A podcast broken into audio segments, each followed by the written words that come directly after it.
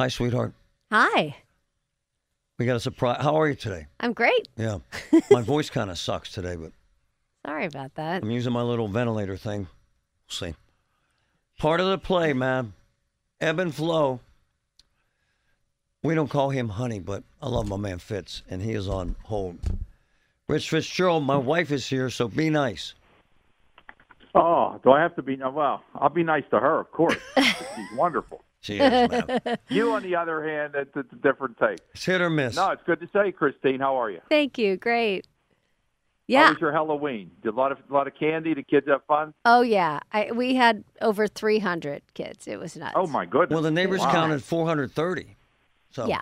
Yeah, it was crazy, but Wow. fun. We loved it. We, We love loved it. Well, hey, listen, we wanted to talk to you about the election. I mean, a historic day in the city of Pittsburgh with Ed Gainey elected as our first African American mayor.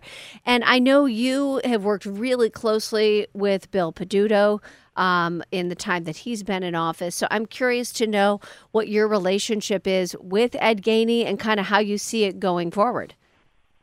Well, it's, I've always had a very good relationship with Ed Gainey. Um, him and I have gotten along very well. He was a big supporter of mine when I first ran 10 years ago. Um, his district is very close to where I live, actually, in the East End, and so we've we've known each other for a long time. And yes, I was a Bill, am was and am a Bill Peduto supporter, um, and supported him in the in the election as the incumbent. Uh, but immediately after the election, you know, Ed and I sat down, and we've had meetings throughout the summer and throughout the fall Wow. um, with a lot of stakeholders. And I am excited. I think it sends a great message. Uh, it, it, it breaks through a barrier that, that we as a as a community, um, you know, haven't had before. Black mayor. Uh, and then the other thing that happened yesterday, Christine, I think was really interesting, is county-wide, the top four vote getters for judge were African American as well, and that's Mm. something I don't think anybody would have ever foreseen uh, in Allegheny County uh, not too many years ago. Hey, by the way, th- this is an astute observation he just made, and I think it's significant that I point something out. For all the racists out there who say this is a racist area, and, and everyone has issues in every community, let's be blunt. White people elected these folks. Now, look, I'm not trying to say that just white people, but what I'm saying, Fitz, is a significant number of white voters voted for these folks, right? Including the mayor. That's exactly that's exactly right. In a city, back to Christina's point, Christine's point, in a city that's 25% black, uh, uh, Ed Gainey got 70% of the vote. So there were a whole lot of folks uh, that were Latinx, uh, Asian, white, black that voted. It was a coalition of, of, of multiracial folks who voted for Ed Gainey and those four judges who the ticket yesterday countywide. Do you think this might be able to help the sad trend we've seen of, of blacks moving out of the city, whether Nice. they're moving to the suburbs or, you know, outside the region? But that's been a real problem. Do you think that just by him being in this leadership position and hopefully focusing some more attention on um, those communities, that that might change the tide?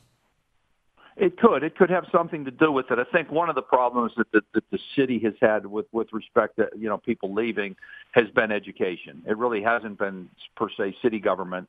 Uh, it's really been the school district and the lack of confidence that many parents have had uh, in the system, white and black. And I think that's led to, to families when their kids get to school age deciding to you know to move into you know suburban communities. Um, we've got to fix that, and that's all of us, not just the school board members, but uh, whether it's Mayor Gainey, Mayor-elect Gainey, and City Council, you know, working with all of us uh, to make that that case. But yes, I do think for young people, particularly young kids, when they look at leadership and they see someone who looks like them, um, it's just certainly going to make them feel better about you know living in a neighborhood, living in a city uh, that's led by uh, an African American. County Executive Fitzgerald. Look, the numbers aren't astounding. However, comma, talk about turnout in the city and the county. It's higher than folks expected anyway, right? It is. We have, I think it was about 30% turnout in the city and about 32% turnout in the county. And I think what you saw in the county that at least I saw going around yesterday was a lot of contentious school board races. Mm-hmm. So the, the issues over masks and, and the pandemic and vaccines, et cetera, have have ignited an awful lot of passion. I'm sure you saw it in Mount Lebanon. There were there were you know significant races they haven't had for a while. I certainly saw it up in, in North Allegheny school district and, and some other school districts. So I think that drove an awful lot of turnout in uh, suburban areas where there were contested races in the city, there really weren't contested races. I mean, I know the media focused on the mayor's race, but it really wasn't a contested race. I mean, no. everyone knew Ed Gainey was going to win. He won by 40 points. There were no city council races or school board races. So within the city of Pittsburgh, there were no contested races, but out in some of the outlying areas, you saw it, and you saw a lot of people working at the polls and you know, holding up signs and handing out literature, which you really did not see a lot of in the city of Pittsburgh. Well, and you mentioned school board. I mean, the city of Pittsburgh elected some new school board members. It looks like three. Do you think that's going to make a difference in improving the district, especially with the hiring of a new superintendent on their list of things they need to do?